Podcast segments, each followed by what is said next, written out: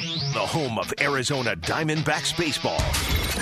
Arizona Sports, the local sports leader. leader.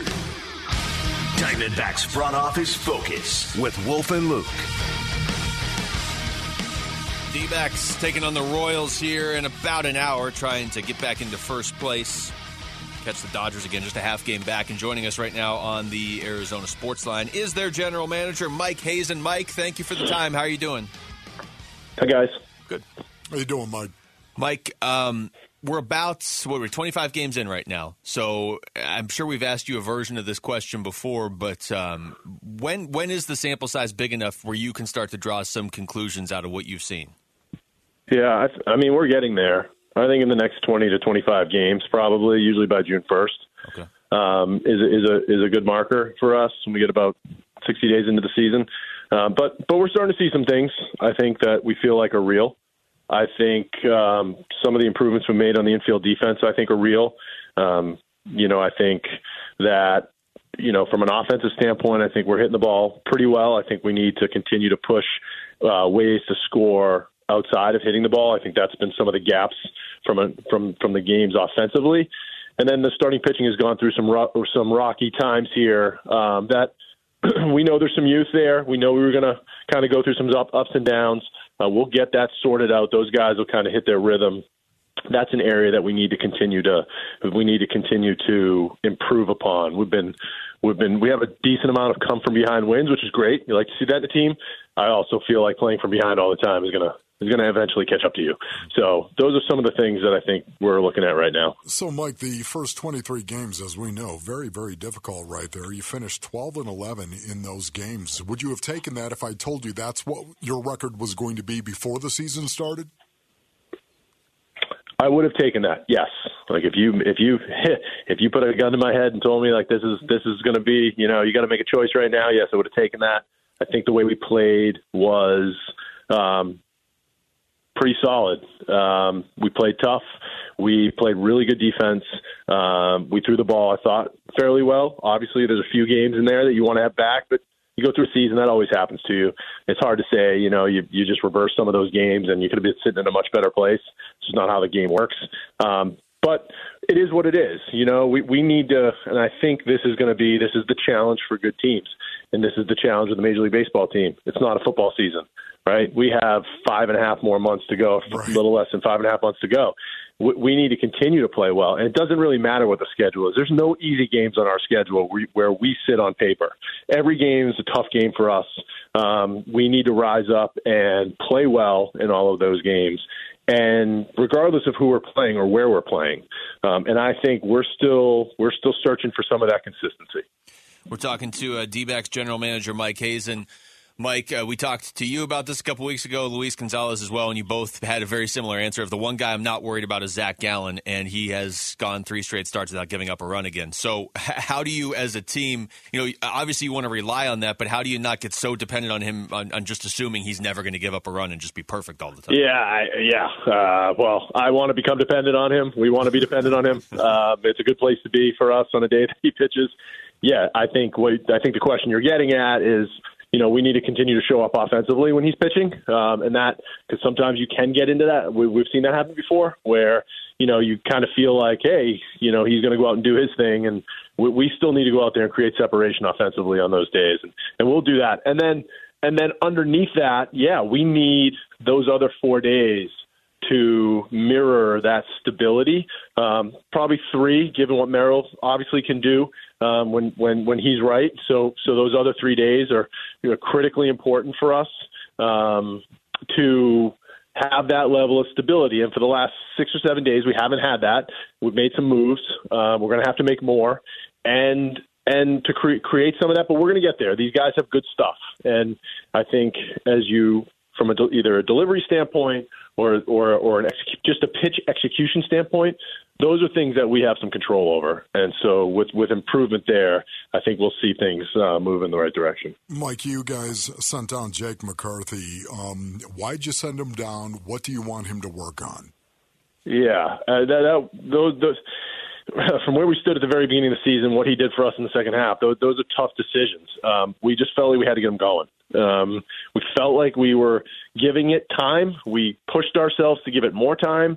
You know, we were challenging some of that stuff internally about what what the right thing to do was, um, and we just got to a point where we felt like we needed to kind of get him off the treadmill and get him reset and then have him come back up here. Obviously, nobody remembers this, but we did that twice last year to him, and he came back better both times. I'm very confident that's going to happen. He's a dynamic player, but but he's a better hitter than what he's shown. Um, clearly, what he can do on the bases and defensively, but he's a better hitter. It, we saw that in the second half of last year.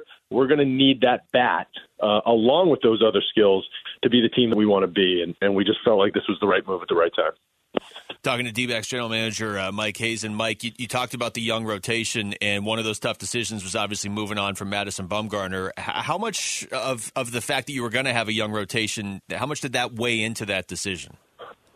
Um, not, not, not, you know, not a lot. Look, we just got to a point where we made that decision. You know, we spent a lot of hours over the last three years trying to get that in going in the right direction, and you know the the I, I you know the coaching staff and and and the the guys down there the amount of time and effort and resources they poured into trying to get that. I mean ultimately i have to take responsibility for all this. It's on it's on me. Um and it wasn't a decision that we took lightly. Uh you know there was a lot of debate and discussion into it. Losing a veteran starting pitcher especially this early in the season isn't something you necessarily sign up to do or want to do. Uh but now we made that decision, and, and there's no looking back on those decisions. And we need these young guys to kind of step up. You know, we hear a lot from young players. They just want opportunity, right? Uh, when we send them down at the end of spring training or we option them at some point of time during the season, it's just, what is it? Well, we just want opportunity. Well, now there's a lot of opportunity. And that opportunity is going to create some growth within that group. There's going to be competition within that group.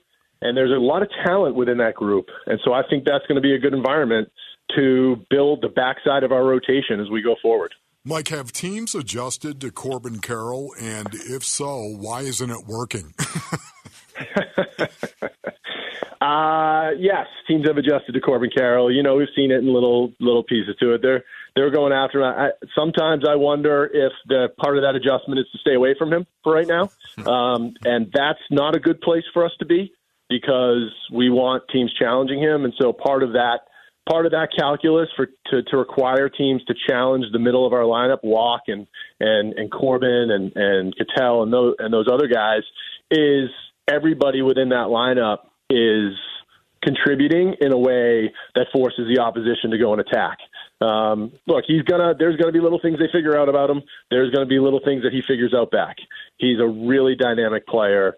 I think the move to the three hole was a great move by Torey. I think the timing of it was a good good move. Our offense has improved since that's happened. I don't think that's a coincidence. Um, and and he brings so much to our team. Um, and we're we're excited to to watch him go play every day. And and I think you know the energy and the speed and the excitement that he brings to the table is part of what we want to we want to multiply. Mm-hmm. Um, to create the most dynamic team we can. Well, we've gone through most of that young outfield, so I, I got to ask you about Alek Thomas. I know season long his hitting numbers don't look great, but over the last week he has his first two home runs of the year. He's had a few few games in there with hits. Are, are you seeing signs of him turning a corner at the plate?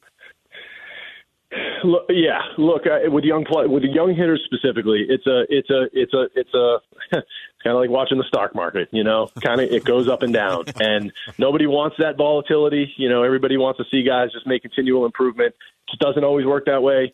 It is a tough league. As much as we talked about, has the league gone on to attack Corbin Carroll? They're attacking Alek Thomas too. He's now getting a certain amount of at bats under his belt, where the book is known on him as well. Uh, I, yes, I am very encouraged by a couple things. One, prior to this happening, he was still hitting the ball extremely hard, uh, one of the top in our entire team. So th- that's a good, at least a good marker for for where things could fall. He was getting a little unlucky first. Don't blame it on luck, but there was some some of that. And now those things are starting to fall, and a couple of those balls are going out of the ballpark. Um, you know what he can do for our team. We need all these guys to perform at a level to take our team where collectively where we need to be. We're not going to be reliant on two or three players on this team. It's just not going to happen this year. It's probably not going to happen moving forward.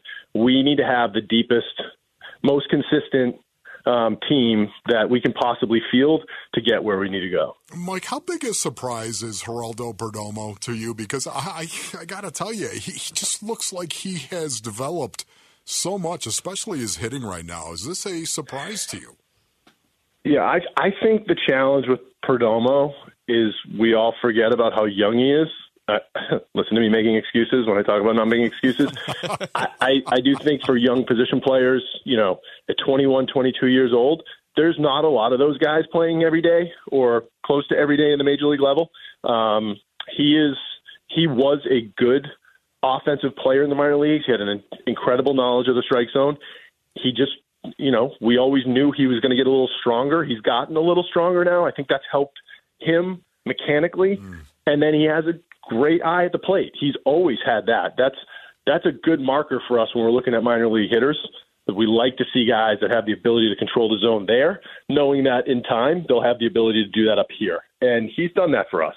So, you know, he it's one of the benefits if you're in a better lineup when you're hitting at the bottom of it that pitchers are forced to go after you, and he's he's been the beneficiary of that, and um, he is making some adjustments to where when they come after him, he's he's making them pay a little bit. Um, again, along with Thomas, along with McCarthy, Carroll, you know, Perdomo, like that group needs to work together to be the best offense we can be. Mike, we always appreciate your honesty, man. Thank, Thank you, you, for Mike. the time. Good luck today. All right, guys. Thanks Talk to you.